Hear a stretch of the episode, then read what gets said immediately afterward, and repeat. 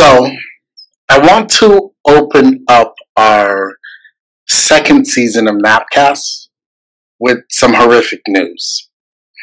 Recently, we have been dealt a somber reminder of one of the darkest chapters of Canada's and the Pacific Northwest history over the past few weeks.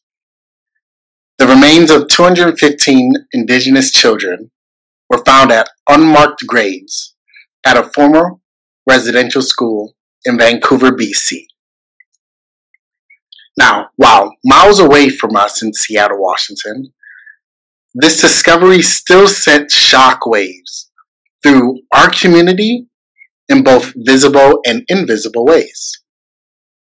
Not only was it with great sadness and disgust that we learned about the pain that these children must have endured, but it was triggering and traumatic for many in our community who have endured their own trauma at the hands of white supremacy, racial oppression, and the attempted eradication of their people. Today's convo is going to focus on them. Focus on acknowledging our ugly history. Western society has had with its Indigenous people. Today, we're going to focus on healing.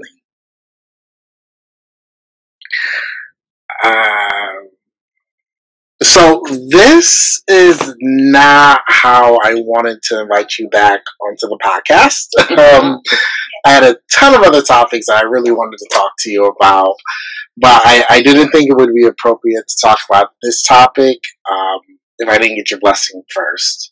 So I appreciate you taking time out of your schedule. You are running a site. There's so many things happening. And to speak with me today, to open yourself up. But before we get into anything, I just want to know, like, how are you entering today's space? I am entering today's space honored. I'm always honored when you let me use my voice, because sometimes I keep it a little sheltered. I'm still feeling sorrow. Feeling confusion a little bit, but I feel like I belong where you've invited me. Now, you mentioned last time that you were on NAPcast, like who you were, your pronouns, or what tribe you're from, and I think you dropped like a Tupac quote. I probably did. Yeah, some things are impromptu, and can you remind? Can you remind us just of those things as well? I am Teresa Alfonso Mendez, but I am going to give my birth name, which is takes me back to my people, right? Teresa Little Light, which is my family name. My pronouns are she, her, ella. I'm adding that one. Hey. And then... What tribe? Oh, Crow. I'm Crow. We call ourselves Absaluka. Yeah. Perfect. And Crow is from? The state of Montana. State of Montana. I always forget, like, what part I want to say. It's near the Cheyenne Reservation towards the southeast. Yeah. Well, you're the only person from Montana I know. Oh, so. Nice. That could be a good thing and a bad thing. So, Western society has had such a long and ugly history when it comes to our relationship with Indigenous people. And as I think about the history of it, I see how there are actually aspects of the past that are happening right now. And what comes to mind is this cultural genocide that is continuing to occur. Some of it is through schooling. Some of it is from lack of resources being given to reservations and to tribal nations during the COVID pandemic. But how do you see it happening with you and your people? Well, I think with my Absaluka community, like most Indigenous communities, we already experience poor access to health care and essential services. We already have a higher rate of death due to diseases, unclean water, and other key preventative education and resources that are being shared with us with through a cultural lens, and even to individual tribes, because not all tribes share this the same culture, right? I myself think that hearing information given to me by Western medicine is hard to trust with all that's already been done to us. It's actually been said by a lot of my family that now the world's turned into a big res. They're depending on the government to give them what they need to survive while waiting on what they can do to prevent what's harming them. Humor's always been a part of my family's healing. I also know that there's been COVID funds given to my reservation. I think a lot of the reservations got money through the government. And PPE supplies such as hand sanitizer, masks, food rations have been distributed, but the food rations are very different than the commodities that have been served. I say served, but that have been given out. Those were all canned foods, and these ones are actually foods that are fresh, such as bread, veggies, and potatoes, oranges, things, fun things. I'm hoping, though, that this doesn't just pass and disappear once it's not national news anymore, that we still continue to take care of our people. I think of the murdered and missing Indigenous women and children movement that is now kind of on the back burner as, other things are coming up. And now with the residential school stuff, just knowing that there are other things that happened in our history, such as the Indian Adoption Act of the 50s and 60s that were started after the residential schools were being shut down, when people started questioning what was happening within those schools to our babies. So you mentioned you use humor as a way to cope. So how are you finding and sensing joy in this time, especially given all the grief that is on your shoulders? Well, I use humor. I think about the people that are around me. There are certain people that I will use the humor around because they know me, right? Like, I try to walk into a space and think about the positive things that are happening around me with work. I work with children, and that makes it a lot easier. I don't know what I would be like if I worked around just a normal business, adults all every day. So being able to use humor with the people that I work with, that's easy. It comes easy to me, and I'm able to talk to people that are around me as well. And if I'm not feeling funny, they're like, "Hey, what's going on?" And I'm able to talk and share that grief. Yeah. Grief has been a new word that I've heard this week. So yeah. And please stop me if this is too personal, but how you have a daughter. I do. And she's 26. How have you discussed this with her or other younger nephews and nieces? I am the aunt that likes to ask questions. I actually, in the classroom, I doned myself the open-ended question queen.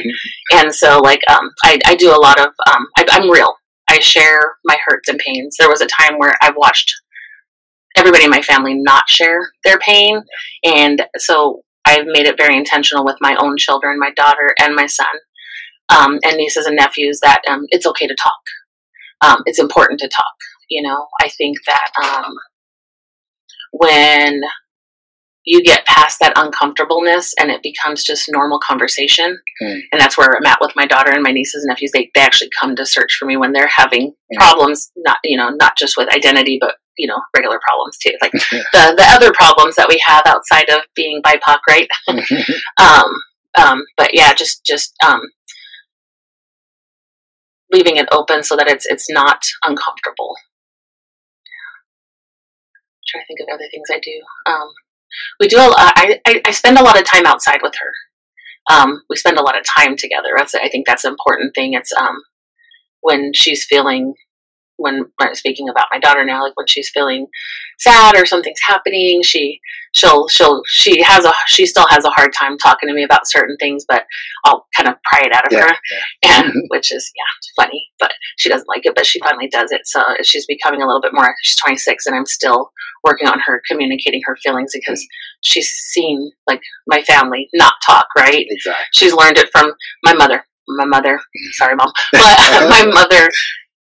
I think that when I think about everything that's happening, just recently started saying I love you to her out loud. Mm. I love her with all my heart. And I know that everything that happened or things that happened in my past was because of things that happened in the past to her and her healing with it. But just started saying I love you, which my daughter is like, it's just weird to see it. And then she's 26. I started probably 2 or 3 years ago, you know. So just she's still learning how to share her feelings. That's kind of funny. Yeah. What do you think is the role white supremacy, colonization, settler mindset has played in BIPOC's inability to really communicate like that, to be open? Because you see media and you see, you know, movies, and everyone else is like, yeah, I love you, and hugs and things like that. For me, I feel like it's a fear of how to be real honest, because we don't see ourselves in that role. Mm. I mean, for myself, I can say as an Indigenous person, I don't see myself on TV very often, right? Like, if I turn on a Canadian station, I'm like, oh my gosh, there's a cook. And I feel like those systems that are set in place, even unknowingly, affect our communication with each other, just in our own ability to feel like we can talk about stuff. You know, I think in prior conversations where we've just had personal conversations, I've shared with you that I still was discovering myself in my own history at age 24. Mm-hmm. You know, as a new mom, like, I had to go and search for that stuff. It wasn't there for me. So how do you talk about things you don't know? Yeah. How do you talk about things that are hurting you in your heart that you don't even understand? You know, because it's intergenerational trauma that we are carrying with us. Yeah. It's just, and you can't speak about things if you don't understand what it is that you're feeling, which, you know, goes to every BIPOC, you know, community. And you mentioned that you spend a lot of time with your daughter, but I'm thinking about those who might be without an ex of kin or alone. When you are alone, how do you stay in touch and in touch with your Indigenous side? Is it through the cedar or the lemongrass you burn? It is, actually. I have, I guess people would consider it an altar at home that has all my medicines on there, things that I turn to when I'm feeling overwhelmed. Mm. The scents calm me down. If I'm feeling sad, the scents lift me up. There's, you know, different things that I've gotten from other people from other cultures that I've been gifted, that I'm like, okay, this is for me. I'm in Alba, Florida. I put that in the shower when I'm getting into the shower, and the smell just, it wakens me up. It's beautiful. When I'm alone, I cry a lot. Mm. And used to feel like I was crying because I was ashamed of my tears, but I was like, no, these are my tears and I want to cry them. I think that's another thing is, a lot of my healing when I was younger, I thought was because I needed to have a partner with me, or I need to have someone near me. And now as I'm older, I'm realizing that I need to learn to be by myself and in my own thoughts, because if I can lift myself up in my own thoughts, how much more powerful I am with others, right? Yeah, that's what I think of that. I wish that to everybody, to be able to, you know, sit in your own whatever spirituality you have, your own higher power, your own, you know, entity that you believe in, and just be able to sit in your own strength.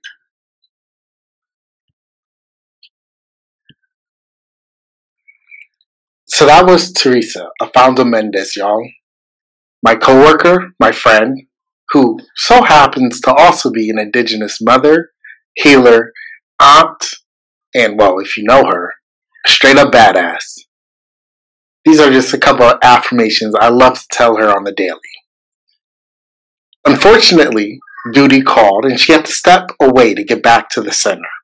And we planned to finish recording the next day.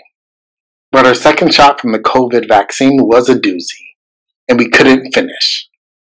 However, she did manage to send me some of her thoughts to the questions I would have asked her. And as I read them, I could just see her heart pouring out into them. So on her behalf, I will share them. I asked Teresa, I imagine that there is someone right now listening to this.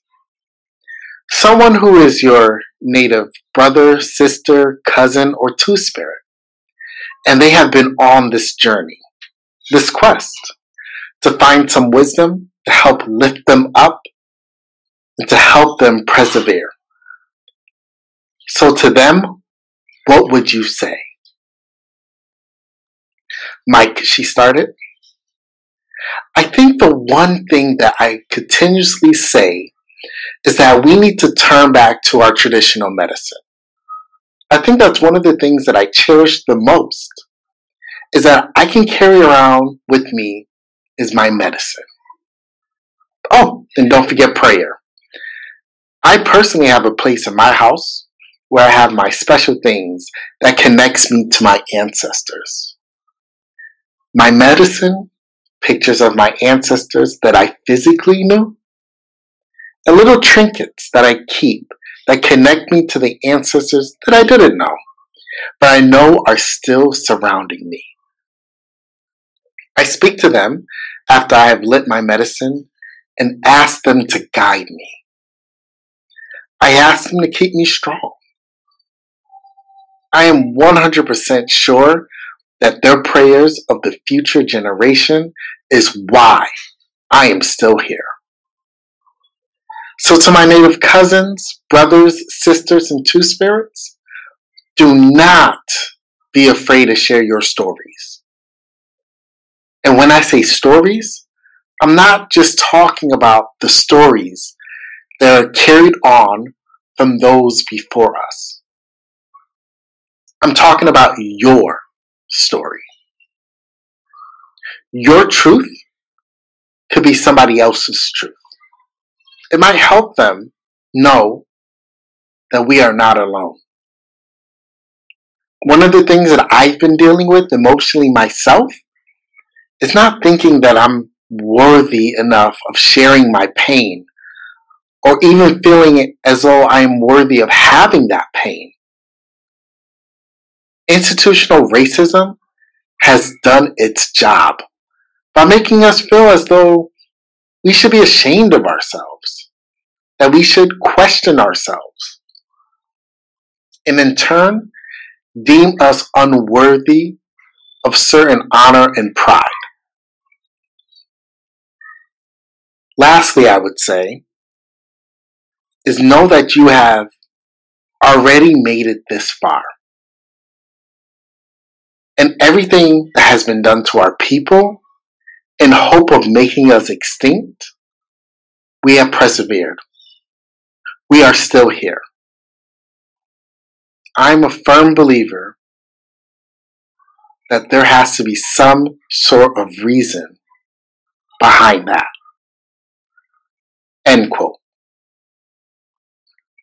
Now, if you ever heard me on this podcast before, there's only two things I need from people, or ask of people, and that's action and accountability, y'all. And, well, I mean, let's be honest, most of that is directed towards white people. But what Teresa did in the immediate aftermath of learning about the remains of the 215 Indigenous children embodies everything I believe we stand for when we talk about justice. So I asked her about it. I asked her, Teresa, you didn't cause the harm, but you're working to heal it. Why? Why are you collecting 215 children's shoes in order to honor the 215 Indigenous children? Tell me more about this initiative you're leading to bring about awareness. And her response was as follows. To be honest, Mike, it was just an idea or feeling that I had after learning about the news of the discovery of the children's remains. I knew that it wasn't just one, but it was one of many unmarked graves. See, Mike, I have been working with children for over 35 years now, and I've always had a passion for being in education. And with this initiative, if I can change one child's life in a positive way with a shoe or give them a tool. In this case, that tool is a lens of activism that they can carry on with them, then I believe what I have done just made this world a better place. So as I was trying to understand this grief myself that I had, and at times I still can't describe, I thought, how can I honor these children and all the other children that are still unaccounted for? And how can I make this initiative be child-led? So I approached one of my educators who has shared with me the same sorrows and grief on this topic. We asked each other, how can we make it become a reality within our own walls here at Hilltop? And out of that, this initiative grew. Our goal is to collect new shoes, hopefully 215 of them, to represent those children. And after we collect them, when we are done, we will smudge those shoes, we will cleanse them, and then we'll donate them to children so they can carry that medicine with them. Now, I'm not sure how it will turn out, but I know it feels good listening to the children speak in our center about what they're learning through this process. And my goal is to make sure that we never forget about what happened. And we can do that by remembering them and by honoring them. In the next few days, people on the project team will sit down to see what our next steps are. I hope that this small action is healing to those in our community. End quote. We'll be right back. Hilltop Children's Center is a high-quality preschool, after-school program and Professional Development Institute of Early Learning and Inquiry, serving the Seattle community since 1971. Together, we are working with the next generation of inventors, leaders, thinkers, artists, and social activists. For more information on our professional development and community outreach, including workshops, presentations, blogs, coaching and consulting, and of course, this NAPcast, please visit www.hilltopcc.org.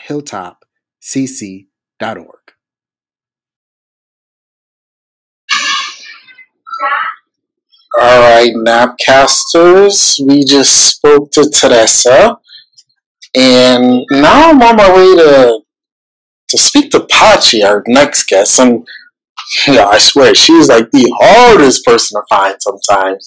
You blink one moment and she disappears, but I think I found her. Let's see. Hey! How is it going, Paty? Pretty good, I think. Yeah, it's going well. I'm already recording. Is this still a good time to chat? Yes, it is. Yes. Great. How are you doing? I'm all right. I don't even know what day it is anymore. It's all a blur. I'm doing well. So we last featured you on our episode, New Year, New School, New Children. That was quite a long time ago. Can you please just kind of reshare your pronouns, your names, really any other identifiers you'd like to share? Yeah, my name is Paty. My pronouns are she, her. I am Brazilian, so I identify as Latinx and Indigenous. And I work here at Hilltop in a preschool, pre-K classroom, 3 to 5. So when we think about Indigenous people, we often think about those just relating to the people Indigenous to the United States. And as you just mentioned, you're part of an Indigenous tribe in Brazil. So how has the news of the 215 children landed for you and your people? What do you wish to share with people, with our listeners, about how this has affected you despite not belonging to this specific tribe? I would speak for myself and, you know, for my Kaiapa tribe at this moment. But yes, the news hit me right in the heart. It's just like grieving. You can know cognitively about it, but when you feel it, it hits you way harder than you expected. It's hard to quantify the effect of colonialism. So much has happened and continue to happen. It's a long-lasting intergenerational effects of trauma, and there's high rates of violence against Indigenous women, girls, and two-spirit people, overrepresentation in foster care and prison, and so much more. So I personally felt the weight on my shoulders to actively participate in healing in a personal and a collective way. And I'm holding space for myself and others to mourn these children and families. And I think that grieving nowadays doesn't have a proper place, a place of reverence. And when I see that children who are supposed to be held in all their sacredness and have been continue to be treated in the exact polar direction, my work is to fight back by validating that yes, this happened, and by mourning them, by calling others to action, and by instilling fire in this young generation, and to continue to carry this work. And also, I want to say, something that if this news haven't touched your heart, whoever is listening, in any way, or haven't caused you to feel something, then I need you to reassess where your values lie. That's deep. How do you think you've grown in this aspect in terms of identifying and just coming to your own and really absorbing your indigenous nature, the indigenous part of you? Has that always been a part of you? Have you grown in that? Yeah, I think I actually have grown this part of me, which is a big part of my identity, my being. Growing up, there was not something that my family wanted to share, especially my dad. So my grandmother, she's full indigenous, and my dad never really wanted to take on that cultural and that family aspect of it, because it was really scary and traumatizing for him. They moved from the Amazon state, where they were located with their people, to a different state. So that caused a different state in Brazil. Yeah. So I'm just trying to draw back a little bit of experience of my family that informed my experience of how I felt about being indigenous. It wasn't safe. It wasn't something that you want to say out loud in Brazil. And so we did a lot of things indoors. And I think because I'm white passing, I could pass by not necessarily having to show in my skin that I was indigenous, which is different from my dad and my cousins and my other folks. So I think that was something that for me was more internalized, something that I wanna be, but there's something wrong with it. To eventually growing up and understanding more about it, and now being here in America for almost 10 years, and now I feel that I'm just gonna show up, and I'm going to remember all the teachings, all the learning, and all that is part of me, this connection, and just bring it to the surface. Now, do you feel like you ever have imposter syndrome on this, and how did you grow from that, or is that still something that keeps you awake at night? And what advice would you give others who might be experiencing kind of just that same feeling? Yeah, I did. And I think that nowadays I don't feel it so much. But the past years, I did feel like that I wasn't indigenous enough. And even sometimes Latina enough, which is silly to think about that, both things.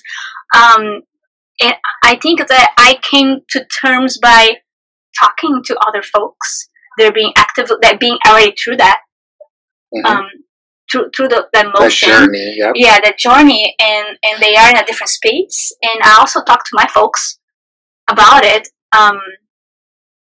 and that helped me coming to terms that, you know, I don't need to worry about that, because I think that's why, you know, colonialism and settler mentality wants you to doubt about who you are. And I think at some point I even went to the extent of taking a DNA test to see, am I, is this really true? Which was a relief, but it shouldn't be a relief that I have actually Indigenous blood, you know.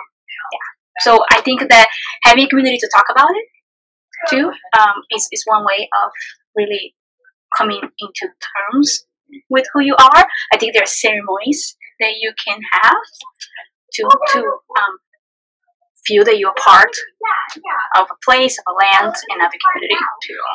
Now, when you said you relied on your community to kind of uplift that part of you, are you talking about those other Brazilians? Are you talking about white people? Like, yeah, I'm talking about my cousins first, and my brother and my sister, and then I had conversations with my dad too, long conversations about it, and then I had conversations with other Indigenous folks that are here in America. Yeah, and I think that's just, I'm glad you mentioned that, because we always get pushback, especially in my work, on why do we need these separate spaces, right? Why do we need caucusing for, you know, biracials? Why do we need caucusing for, or affinity groups for all of these different racial categorizations? And I think you spoke to it eloquently, that there's healing and there's just certain things that you need to go for, to certain people for,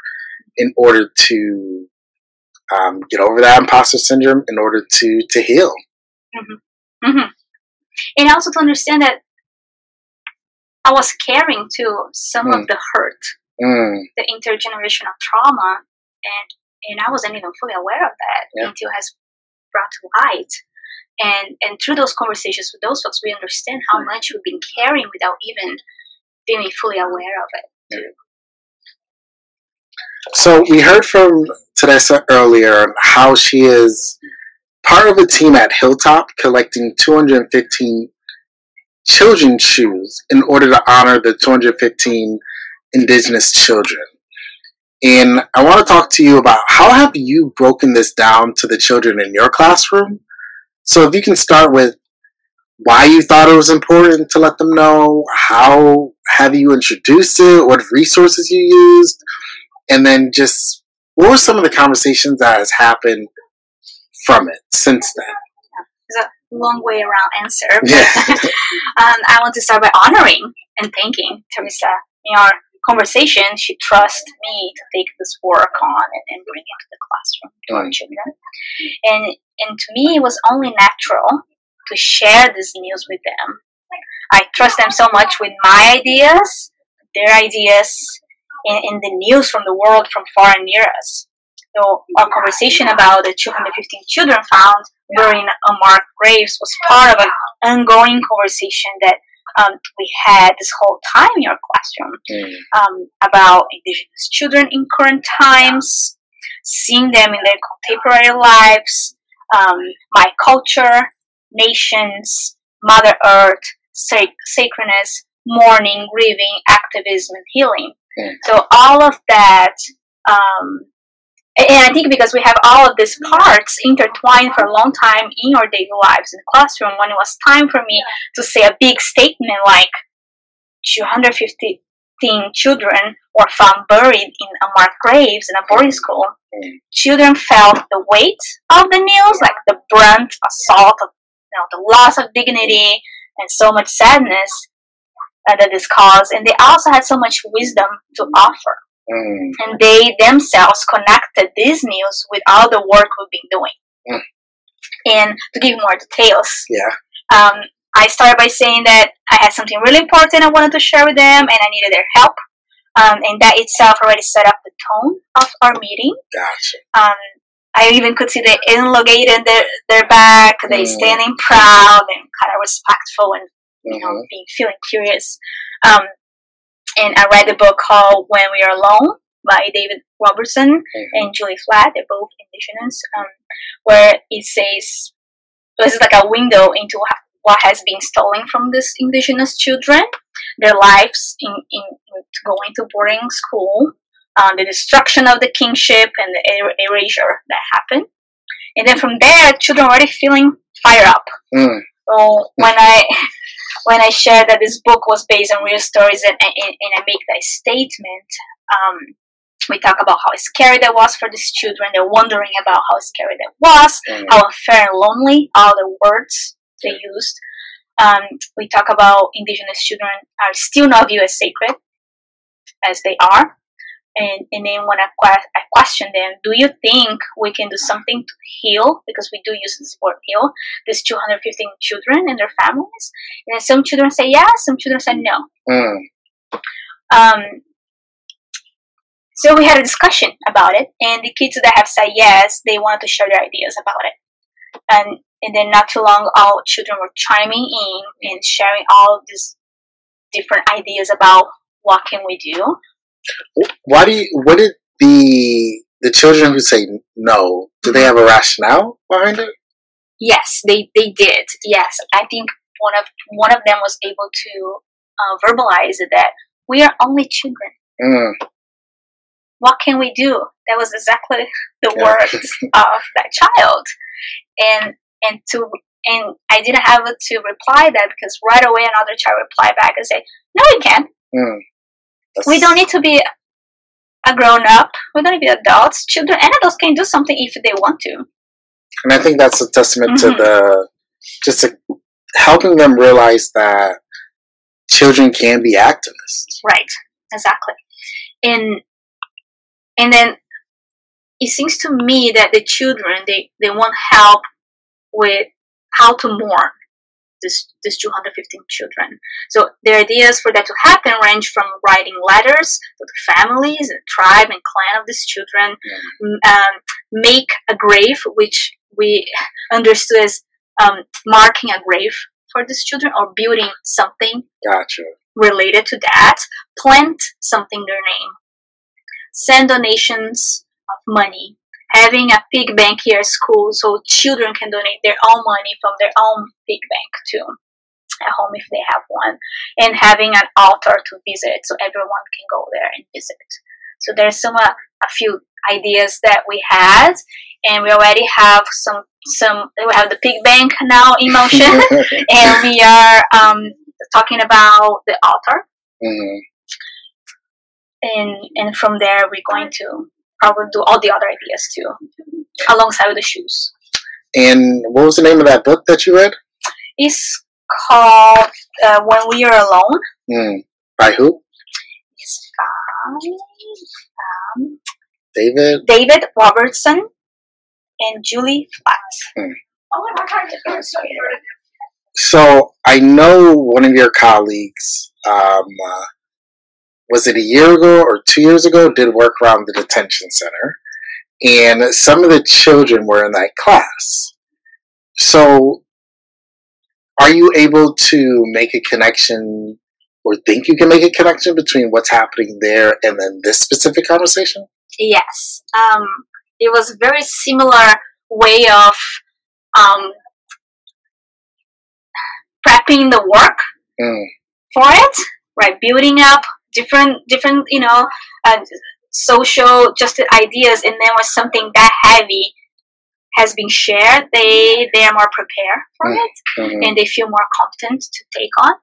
And I think I see it's a very similar way, because those with the children detention centers, a classroom at that time, children have always also been working on different things around social justice. So when that came, they were more really resilient and capable and competent to say, no, I think we can do something. And then from now on, having ideas, and then getting families involved, and then getting the whole school, and then eventually getting, you know, politicians involved So I wonder too if it, where is this going to go? We don't know. And I think the beauty of that is they were exposed to that conversation when they were 3. Mm-hmm. It was 2 years ago, and now these children are 5. Mm-hmm. So it kind of debunks any myths or rationale that, oh, children are too young to learn about this. So, as we know, we need to kind of continue to come back to these lessons over and over again. Supporting children to really critically think about new ways and opportunities on how we can create a more just world for all. So my question to you is, what do you think is next? What's the next provocation you'll introduce? How do you think you connect this to other initiatives you've been exploring? Yeah. I think that revisiting children's ideas is part of our work. And it makes sense that exploring social justice and going back to the same ideas over and over again is something that informs us how we are doing our work. Children to have a wider grasp into their work too. So what come to my mind is that coincidentally, on the same day I had a conversation with my students, a letter came to our school, addressed to us, and this letter was a reply from President Biden to the letters that we sent him and Kamala Harris a few months ago, right after the inauguration day. And the reply basically stated that the government needs to do better, especially regarding climate change and racial justice. And the children's letters at that time were about calling the president and vice president out by making requests and demands around climate change and racial justice. So, okay, where is the connection? So in our meeting, again, was one child was saying, some of the children were saying, no, we cannot do anything. We don't know how to help heal these children, 15 children. And other children said, no, we can't. There are things we can do. And right away, this other children confronted this child, saying things that, like, we can do something, being a child or not. Everyone can do something if they want. So my connection, yes, there is structural hierarchy of powers and systems in place. And the settler mindset is deep and into a forced social contract. And yet, the letters sent to the president and vice president were about calling them to action. Acknowledging that we don't need to wait for someone perceived to be in power to do something. And if they're not doing their job, they will be called out. And other threads that I can make a connection to is, one is our work around grief. So pandemic life has forced us to tackle this, to zoom into our discomfort with death and dying. So we have been doing a lot of work around that. And two, we also have creating spaces for ceremonies in my classroom in the view of sacredness of nature and people as one. And all of those are really space for healing, really. Well, it is always a pleasure to pass you to pick your brain and to hear you drop some wisdom and drop some knowledge. So thank you, and especially thank you for elevating the voices of these 215 children and working to honor them. Well, thank you for making the space. We'll be right back. Hey, it's Mike. You know, the guy you spent a good 20 minutes just listening to. Nick and I love doing these. But do you know what's more fun? Doing these in person. And that's exactly what we've started to do. We've hit the road. Well, kind of, sort of. Because, you know, COVID's still a thing. But we are now doing these workshops with organizations, being featured at conferences, and having these conversations with college students, high schoolers, and middle schoolers. And we'd love to come hang out with you next. If you want to bring us, you already know what to do. And that's drop us an email at institute@hilltopcc.org. But like, you work in a Native community. What have the elders said about this? Have they shared any stories with you, insight, tips, moments, to really kind of, facilitate the healing with everyone in your, I guess, circle, which is, well, adults, families, the educators there, etc. Yeah, the one thing that has come up a lot, and you and I briefly chatted about this, was this is nothing new. And it's interesting because in my brief time here at Daybreak and with United Indians of All Tribes, I've picked up on the fact that there's a lot of this history and knowledge that this community carries that isn't maybe presented in your traditional textbooks and whatnot. So, for example, like I think I've told you, like there's a connection between Polynesians and my tribe, the Chumash people. And I have only like just uncovered that in the last like decade. But as I bring it up to the elders here, they're like, yeah, we knew that. And it's sort of like, what? No, and so with, the tragedy of the 215 children and more, they're kind of like, these tragedies just aren't anything new. Nothing is surprising. And it was, just a matter of time. That's another consistent thing. It was just a matter of time until these truths are exposed. And unfortunately, we are living in the time where that truth is exposed in the form of children's corpses. And, I keep coming back to, and it's been emphasized here, they thought they were burying us, but they didn't know they were burying seeds. Right. And those seeds are seeds of truth. And that truth is that there is more commonality as humans and that we need to get over certain paradigms that create division. And really, to me, it's about like what, again, Cornel West says about correcting our moral compass. And I think he discusses there being a very big discrepancy within human beings' moral compasses, and in particular white people, because there's this narrative that is formed, and that narrative is something that historically people of white ancestry have tried to fit other people into.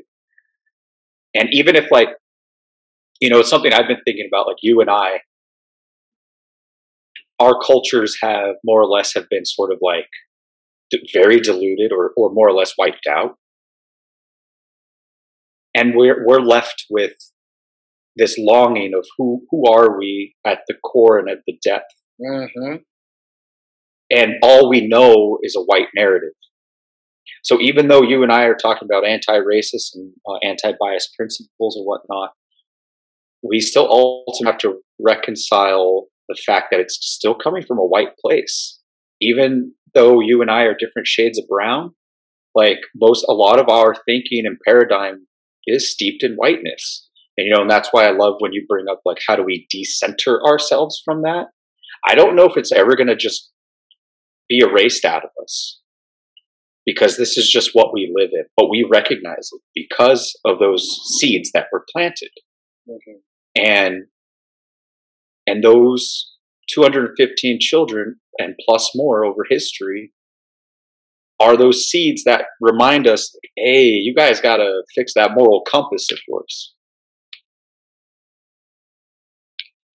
So as you're talking, I'm hearing a lot of different things. I'm hearing, well, when you first started off, I heard numbness, a sense of numbness to this. Like, yeah, again, this is what we do.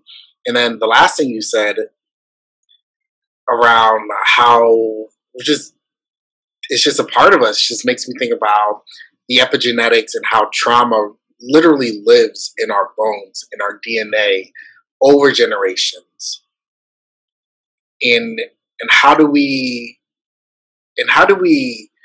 get to a point where we do not have to exist or we don't have to talk or act in relations to whiteness? Mm-hmm. right? Because everything that we say is in relation to whiteness, as opposed to acknowledging our brilliance and the strengths that we bring as an individual voice of color.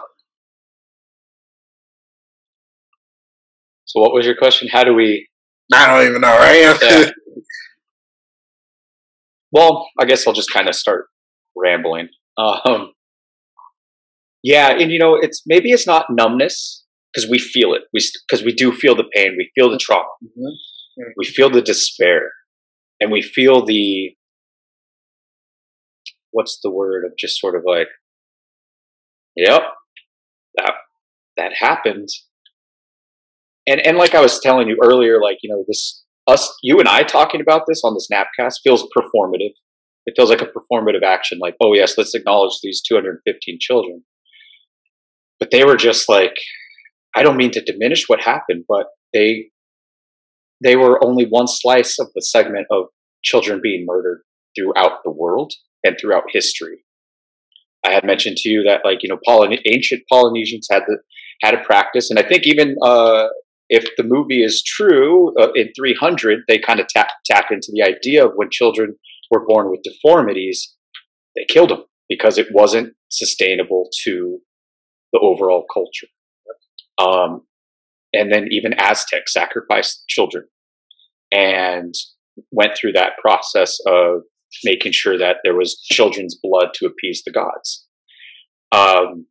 Fast forward to religion, more organized religion. You have churches that went up to Norway that were doing this same practice with ethnic white minorities out there, like the Sami people of Norway. Many children were also killed and buried under churches there. This happened in Mexico, this happened in Ireland, throughout various times. And what I've come across, it all seems to be linked into religion. And yes, I think religion has played as a conduit, organized religion has played as a conduit for that white narrative and to get people to comply. What I also came across is, like, and I don't know if this is true for the 215 children that were discovered, but other children in Ireland and in Mexico, when the Catholic Church didn't like the genetics of the parents, then the easiest way to cut that off was to kill the children so the bloodline wasn't passed on. And you fast forward that into the 20s, and I just learned that. Yeah, 1920s, that in California was and it stems from the California Indian Act of whitewashing, but a more deep version of whitewashing is, what are the genetics? How can we manipulate these genetics? Eugenics, essentially, right? And that basis in research in California then inspired, guess who? Mr. Small Mustache, Nazi Germany. To then, for them to pursue and create their own genetic experiments of what they did, and in particular, you know, they latched onto this narrative of what Vikings were and Nordics, even though, like, they appropriated what true Vikingism is, and that's why I encourage everybody to look up Vikings Against Racism. Great thing to look up. And so Nazi Germany appropriated the strength and the power of what Vikings were portrayed as, and went up to Norway and selected groups of people to breed to create, you know, an ideal race. And so, you know, with this 215 children, I'm like, what's the context in which they were murdered? And not that it matters, but I think it's important to look back on, where does this fall a line in this sort of pattern of history? And because if we can identify that, then maybe we can continue to stop it. Because I guarantee there's probably children that have been murdered or died at the border recently. And what's happening to their bodies? Like, where did their bodies go? Are there some children just left, like in some remote part of near the border, just rotting away right now? That's a very real possibility. And statistically speaking, yeah, it's probably happening. And so, you know, like, I guess I'm wondering, what are we trying to get out of this conversation of this particular 215 children? All good questions. And I want to dig into the, and try to unpack that performative piece that you said that you feel, because I think, and I'm going to throw this question back to you, and I think you alluded to it at the end, is do you think it's necessary for us to talk about it, to bring life into it, to honor them? Because what I'm feeling is, if not us, then who? Because I haven't heard anyone else in ECE take this serious, right? Everyone's, you know, everyone throwing out statements, but who is actually out there unpacking how this is actually feeling and affecting our community? Because this is also part of our mental health. We can't come up and show and appreciate, and I love our children in our centers and our care right now, if we're not being able to show up and acknowledge it. It's like the flight, when you're in the flight and they said the air mask comes off, put that air mask on you first, and then the children. So yeah, I think to answer your question, and especially, and I don't mean this in a divisive way, but more especially people of non-native descent, I think their role is to listen and to not, maybe. I mean, I don't know. This is where I'm conflicted, you know. It's like, dude. I mean, that's why they're listening to us, right? Yeah. You know, I think just listen, or, you know, find native resources and native people. There are people that are putting it out on social media and whatnot, and listen to them. And you'll hear various things. And that's where I like picked up on these other little tidbits of the church using this practice of getting rid of children as a way of forming people that they did want. And so I think for people, it's more about doing their due diligence and research in history and this practice, and then as well as researching what Native communities are saying about this, and just listen. I think that there will be a time to ask questions at some point. I don't know when that is, but I think right now it's a time of listening and remembering. And like you're saying, you know, here at Daybreak, one of our programs, they put up a monument for about 3 days on the steps in the back part of Daybreak. And it had, you know, some traditional tobacco, some children's items, some tea light candles, orange flowers, or flower petals, I should say. And it was up for a while. And there was a sign that had Abigail Echohawk's poem. Have you seen that poem? Yeah, I encourage everybody to look up Abigail Echohawk poem 200. I'm guessing it's about the 215 children. I could be wrong. It could be a poem that's just kind of applicable to children. And so, you know, a lot of people coming through the park were looking at it and taking pictures, and then naturally, some of our classes walked by it, and some of our teachers explicitly brought the children over to look at it and talked about, because they're like, oh, the children are asking, why are their kids' shoes just left there? Why is there like 5 pairs of kids' shoes? Why is there a toy there? And we talked about this being a memorial for these 215 children who died, or no, we said that were murdered. And especially the older kids were like, murdered? By who?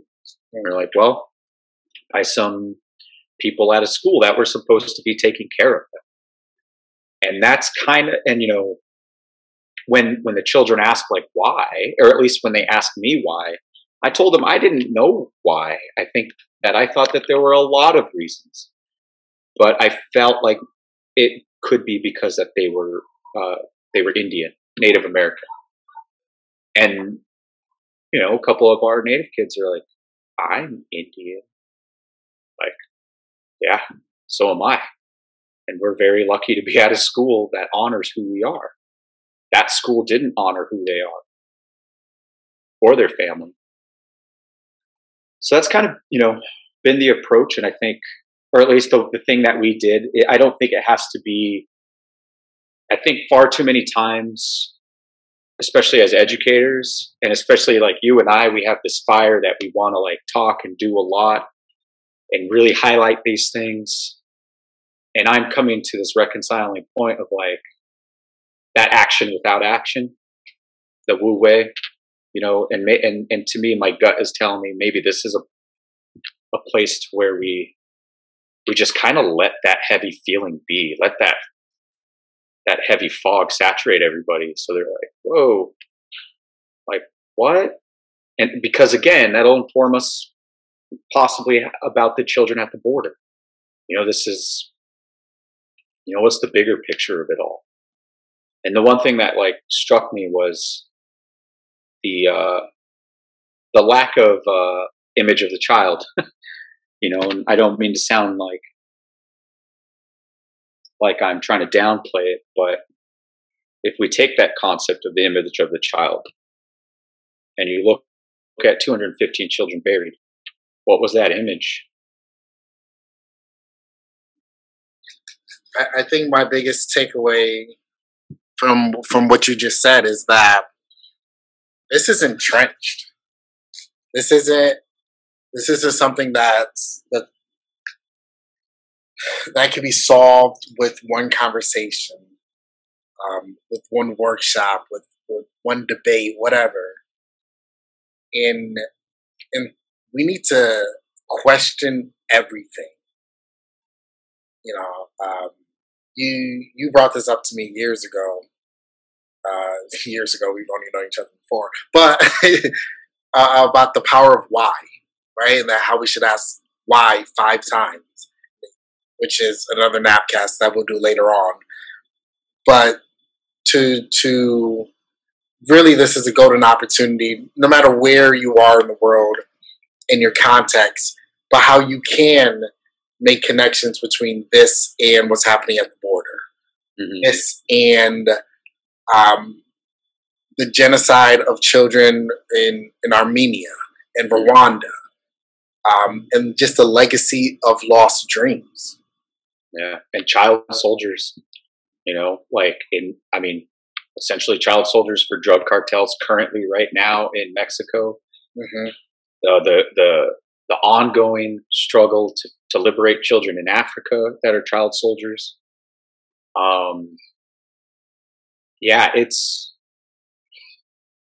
you know, the questioning why. One thing I wanted to talk about was encouraging people, and I've been doing a lot of thinking about this, and we can go, and maybe this is a whole other NAPcast, but I think as people of color, we need to stop using the phraseology of white supremacy, because I think I think we should shift it to white narrative. Because I think when we call it white supremacy, we're saying, oh, yeah, you are supreme. But in reality, or we're saying you are supreme and we're going to fight against it. But I think what we should be saying is that it's a white narrative, and it's white supremacy is a white paradigm that they think they're supremacy. How do you, what's that word? Suprematic, or I don't know, that they carry a supremacy, but no race carries supremacy, right? So I think if we start dismantling that, then I think we kind of take away that power of them being like, yeah, I'm a white supremacist and blah blah blah. Because if we're calling it that, then we're also acknowledging that you are supreme, and it's our role to bring you down a notch. But I think what it really is white supremacy is their paradigm, not ours. Our paradigm, and the way I think we should be framing it, is more of a white narrative. And I think that is sort of in line with what when you say, you know, decenter ourselves from whiteness. Mm. I don't know if I necessarily agree with that. I think it's more, at least how I take it, is more of an ideological framework which people buy into and believe in. And that's what I mean by paradigm. Yeah. Mm. Okay, so maybe I do agree with you. And, yeah, I mean, continue though. It's an ideological framework in which people buy into, thus giving power to that narrative, in which people then act upon. And yeah, in my fight against it, it's fight against that framework. In people believing in that, as opposed to me validating that you are supreme, right? Because I know that from my ancestors, they come from kings and queens of Africa, right? And if you want to talk about, right, the hierarchy of that, technically, all right, well I'm supreme, yeah, right? Yeah. So I fight less against against validating. I guess I'm fighting against the validation that people take and the internalization of that. Which, on the flip side, I think about how that plays out with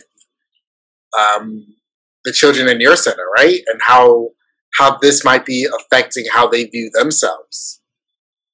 I know you just mentioned it a little bit, but do you have anything else to offer in terms of how are you doubling down on the fact that their lives, their language, their cultural practices are a strength, and it should be accepted, loved, and not murdered? Yeah, I think it's the constant questioning of our what our practices are, and recognizing what we're doing and making sure what we're doing is in line with what we're saying.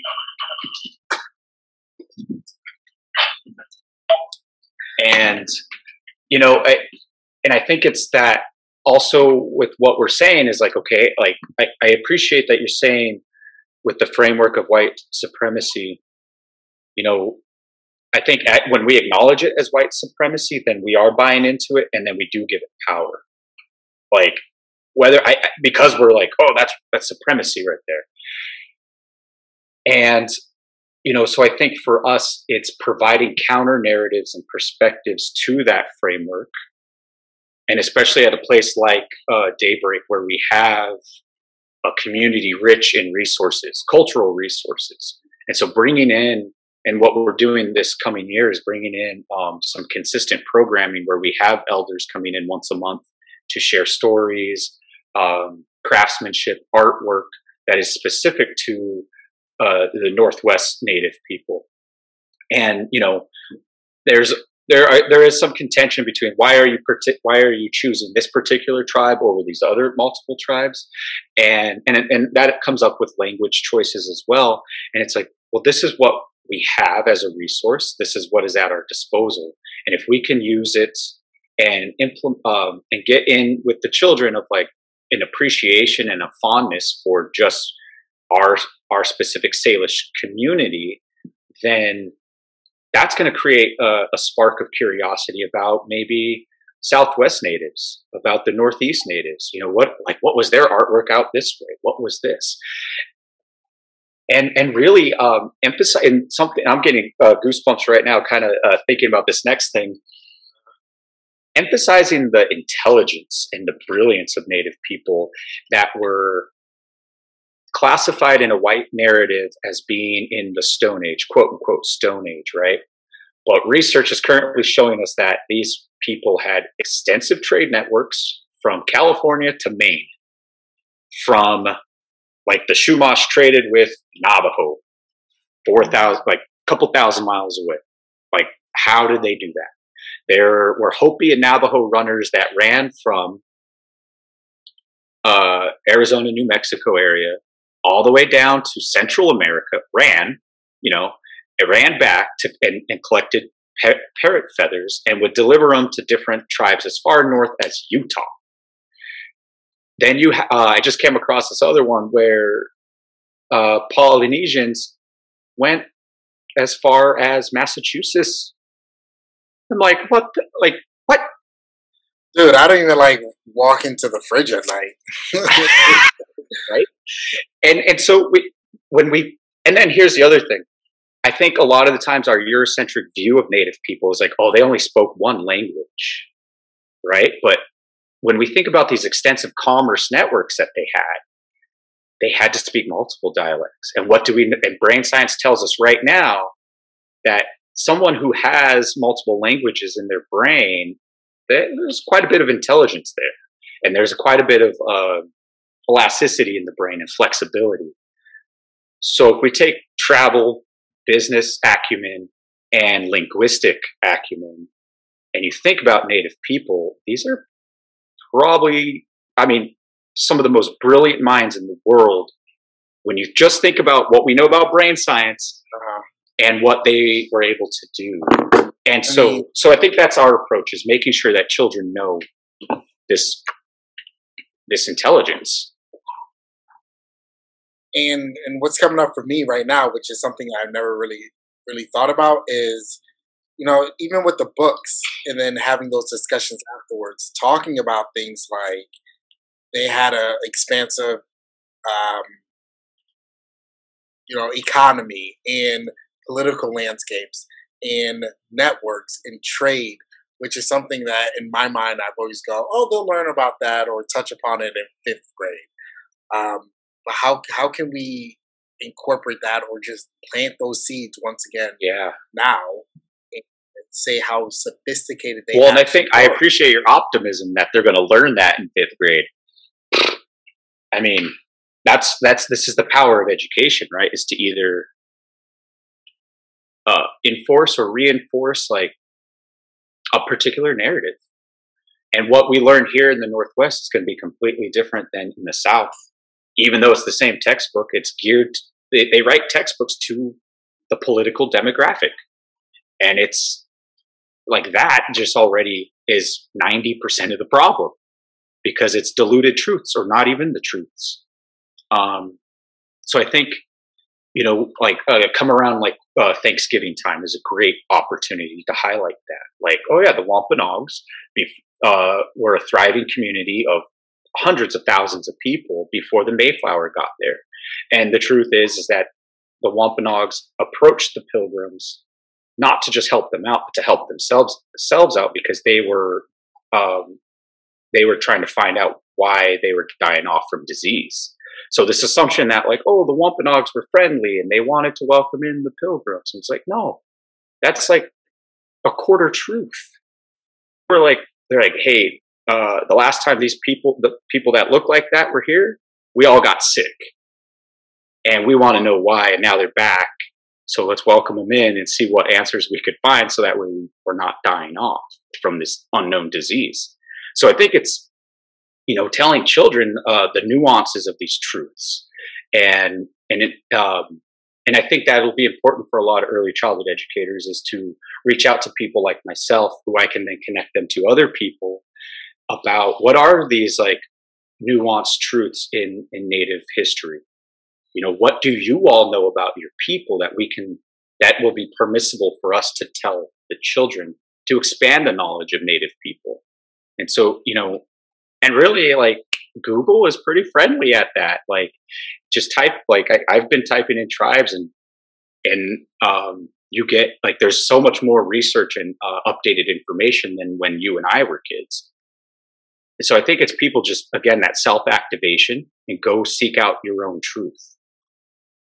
One thing that I've been needing to circle back with the kids in my class is that we were talking about wants versus needs the other day, and I like randomly on a one Tuesday at 2 a.m. when I couldn't sleep, got into the cliques and found out that Maslow hierarchy was actually based off the Blackfeet nation. And I've been trying to figure out a way to connect that, right? To bring it back full circle and say, hey, children, like you might hear about this in the future, but it's actually rooted in indigenous knowledge, right? And to pull that out. Yeah. And, you know, it's, and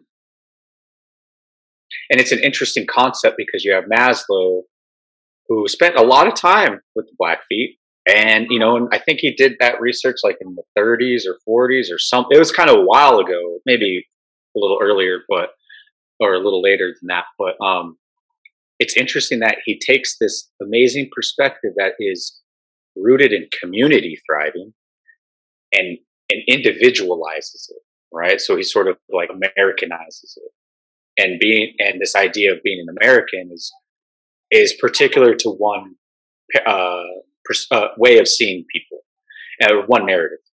And so, yeah, but I would err on the, I actually wonder if instead of presenting it as Maslow's work, presenting it to the young children first as like, here's how, the Blackfeet saw taking care of the community. Our classroom is a community. And here's how we all pull together to pick up the toys, to do this or that, or to help each other out. So that way they have actually a foundation in the Blackfeet principle. Mm-hmm. So then when they get older and they're like, wait a minute, Maslow? Like, what? So I think starting with the origin. One person that we're bringing on, his name's Roger Fernandez. Have you heard of, he's a storyteller and an artist here. And he sent me a good message, and I'll just kind of paraphrase it. He says, if we're going to start with a decolonizing framework, then we need whoever starts the conversation holds the power. So if a white person is, or an academic even, is starting the conversation about decolonizing curriculum, for example, then they're going to hold the power and be sort of the gateway keeper of like what that conversation looks like. If we start with an indigenous community member or members and invite them to do it, then we give them the power to lead the conversation. And all that to say is that when we bring in indigenous teaching, it needs to be the root of the conversation and not the add-on. And I think, so with your Maslow example, yeah, starting off with the Blackfoot concept first, I think emphasizes that Maslow is more of the add-on and the sort of appropriator rather than the other way around. So what structures do you think needs to be in place so that educators, schools, organizations, anyone who has a vested interest in early childhood education and early ed can implement or can do to really effectively collaborate with families, with tribes, in order to design a learning space that acknowledges the lived experience, that acknowledges the realities of these 215 children, that reflects the history, the true history, yeah. Right? And not the whitewashed version we've been fed. I think the structures, I think every educational setting should have, I don't know how to, for the lack of a better phrase, like a native representative of that area, right? Oh. So like for us and like for like Hilltop, it would be someone of Duwamish. And so I think having someone who's willing to accept an invitation to come into these spaces, and then also a structure is like actually what can the center deconstruct in their own structures to make space for that? So that way, they are living it and it's not just, again, an add-on. Yep. Yeah. How do we have it be just integrated within the system? And that may mean your whole system, everything that you've built up is going to shift and be in your, right? That's okay.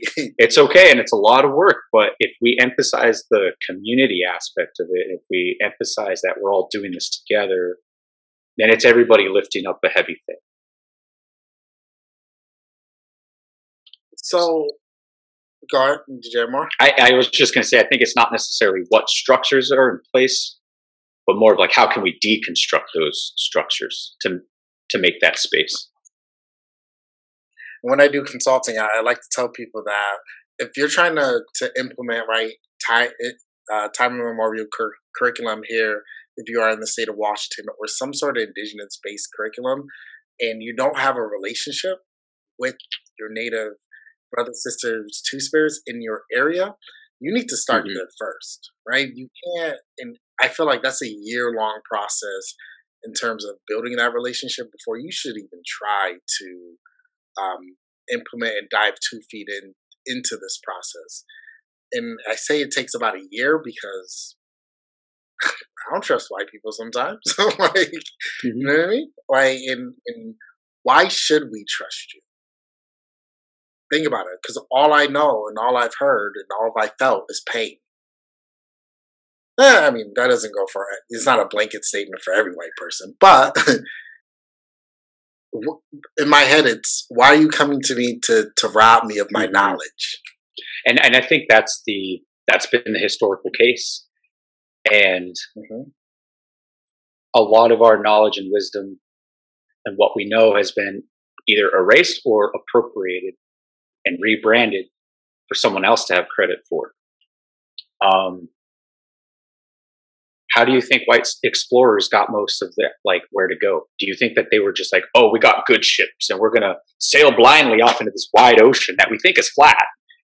and we're gonna, you know, and we're gonna see if we stumble upon something. No, I mean, the Chinese, way before Christopher Columbus, circumvented the. I think that's it. They ran circles around us, around the globe, and they charted like the majority of coastlines.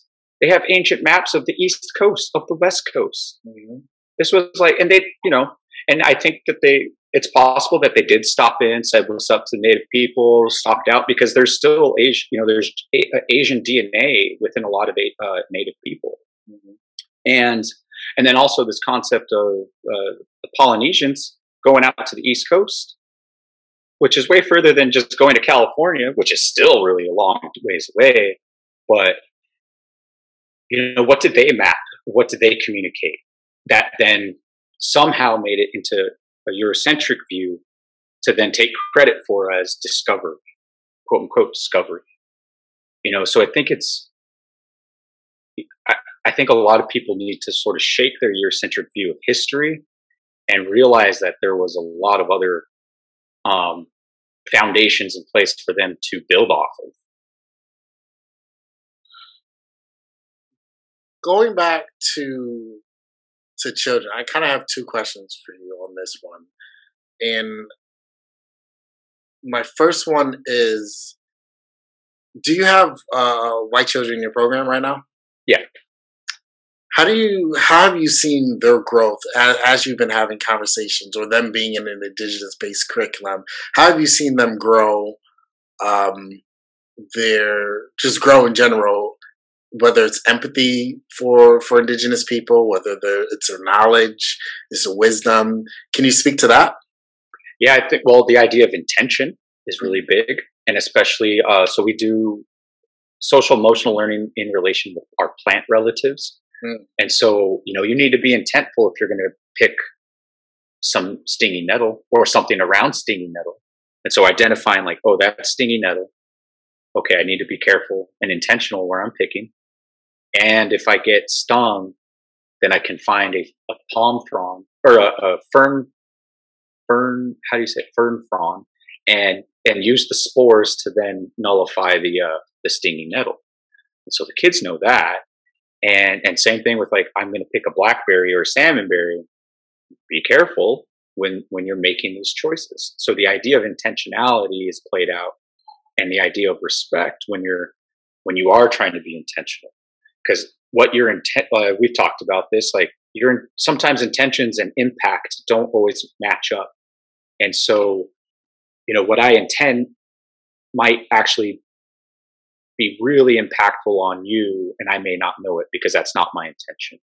And so, you know, it's about just moving, moving in the world with a respectful intent. And I would also, I think that big concept actually translates into a lot of things, whether it's they're going to clean up the classroom, whether or not they made a mess. It's like, this is your community space. You know, we're all responsible for this community space. The idea of when you're going to play one of the drums, that you need to warm up the drum first, that there's a process before just going in and bam, bam, bam, bam, you know. there are these sort of steps before we engage. And I think when we acknowledge that and give children the opportunity to process that, then the idea of respect and intent starts to become a little bit more formidable within their spirit. And then as they get older, they can apply it to, I think it just clicks, right? We're like, oh, well, that was that lesson about stinging nettle. You know, when you're approaching someone and you're emotionally like, like, what's your intent there? How can you bring it back? You know, or letting the person know, like, I'm going to talk in this way because I need to get it out. And then going through that process. I would say that has been the biggest growth that I've seen with all of the children, and especially some of the non-native children. But here's the thing too, is that even the native children, like I was saying in the beginning, are also steeped in whiteness. Mm-hmm. And they're steeped in a view, or can be steeped in a view, of what native means based on a white perspective. Yeah. And, you know, and we don't exist in relation to whiteness. Yeah. You know, and I think about myself, like, I'm just finding out all my Chumash ancestral practices and history and whatnot. And as new information is developing in the last few years, because there's people who are like, oh, well, these people had a whole thing going on. And so there's more research that's being done. And so I'm learning something, it feels like every month. But my perception of, I knew I was native because our great grandma told us, but I didn't know what that meant. You know, okay, we're Chumash. Cool. All I know is that we were slaves to build the missions in Southern California, and that we were mission Indians, and that if you didn't convert to Catholicism, you were murdered. Or I just found out that they, much like the Polynesians, also practice chin tattooing. And if you were, and that was called your mulk. And if you were caught with a mulk, you'd be beheaded. And so, you know, I didn't know this until recently. And had I known that as a kid, I wonder where I would be right now in that, you know, in my sort of own indigenous identity.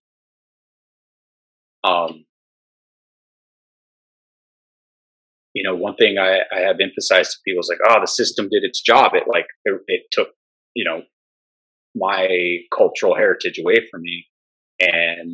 But I was told by a couple of elders, I was like, no, you actually broke the system, because you shouldn't actually, and same with you, Mike, we shouldn't be in these positions that we're in, mm-hmm. according to the system that wasn't built for us. Sure. So I think and here's the optimistic point of view, is when we do look at the fact that Obama was a president, I mean, it took a damn long time to get a black president, mm-hmm. or just a different kind of president. But, and then we think about, the amazing black and indigenous and brown folk that have been in positions that they shouldn't be in. The system is slowly breaking. And I think that's because, you know, this driving spirit that we all have to continue to break the system, because we are seeds and we're growing now. And the system is, it's like, we're just, you know, these flowers that are getting into the cogs and whatnot and disrupting it. You know, when nature reclaims certain spaces again, that, you know, and I think that's what we're doing. So my last question to you is, I guess, beyond age appropriateness, what do you think the purpose, what purpose does this serve, bringing a conversation about the 215 children? What purpose does it serve bringing this up to our 2s, 3s, 4s, and 5-year-olds?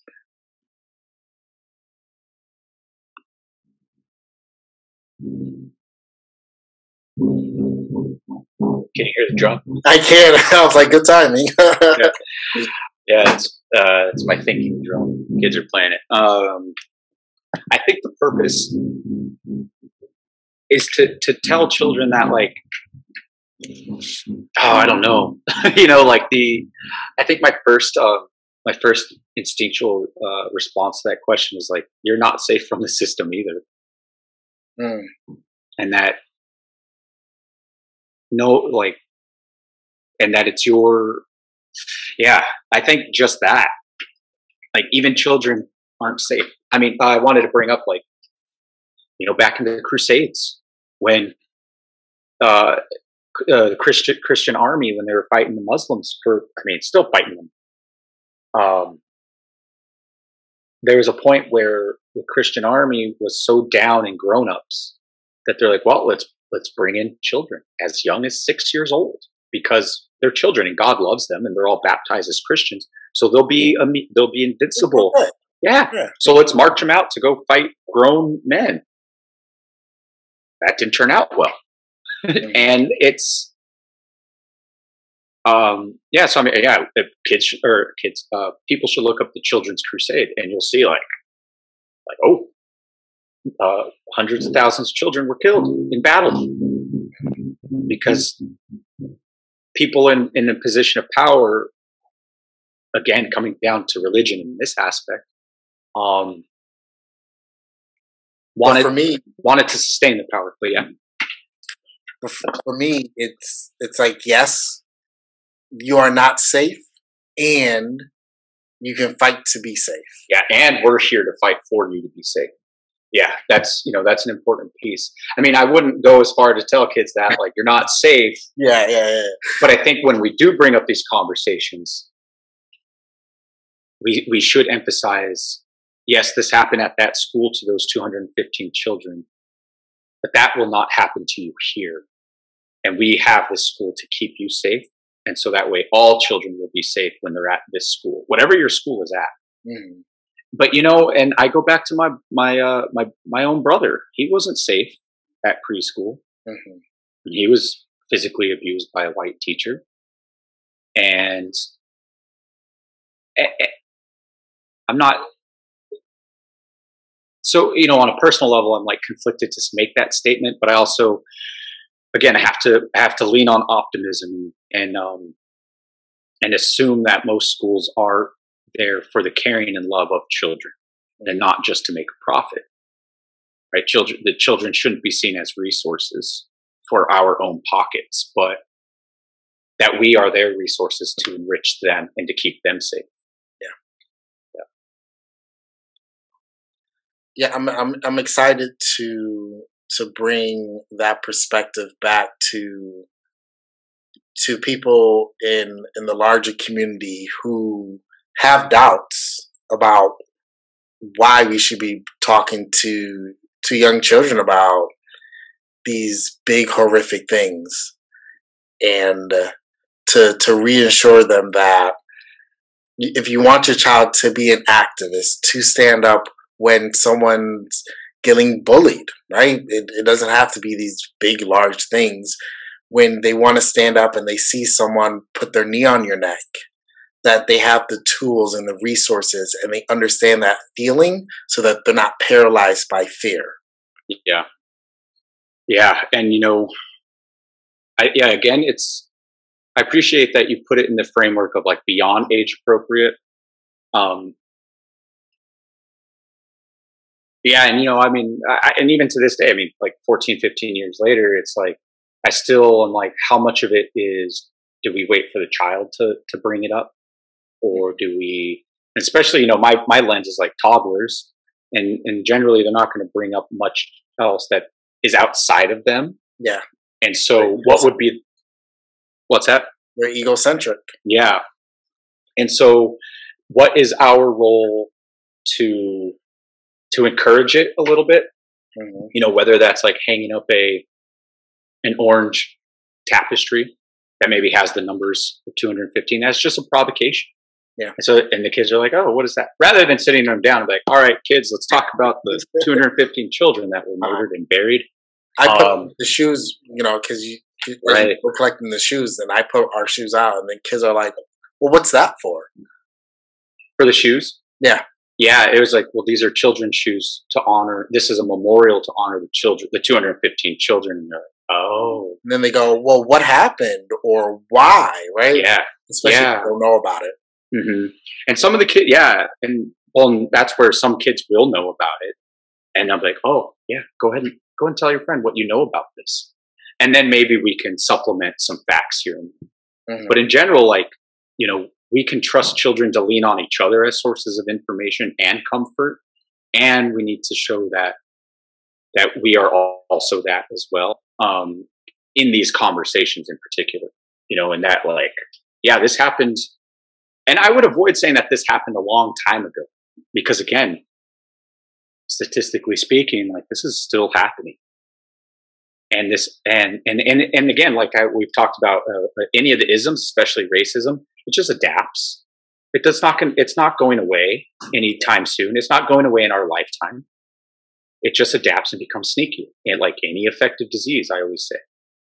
And I think this is true about what's going on with children.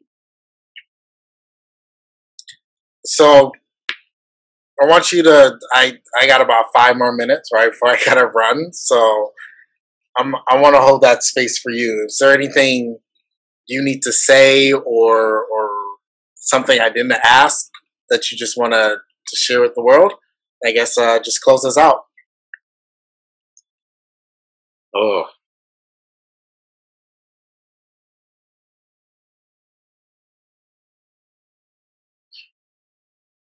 If children of color are seeds, and a lot of these seeds have already been planted, what will white allies, especially educators, white educators, what will you do to cultivate those seeds?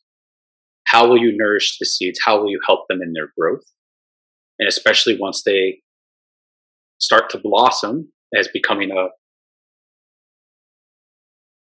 more complex adult or individual, I should say, how will you help their growth with where they want to go? And how are you maybe inadvertently planting more seeds? Because, you know, this is like, do we want to keep planting more seeds? Do we want to, like, rely on this quote? I don't think so. No.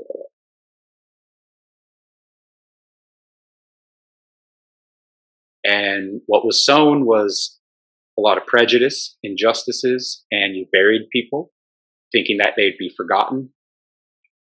But the ones that survived are that much more stronger and that much more determined to have you reap what you sow. This summer, we are collecting 215 children's shoes in honor of these lost souls. These shoes will be blessed and cleansed in a ceremony led by Teresa and Paty, and then donated to a local indigenous organization. If you would like to donate new or gently used shoes, your time, energy, would like to contribute financially, or are looking for more resources to talk to children about this, please reach out to institute@hilltopcc.org.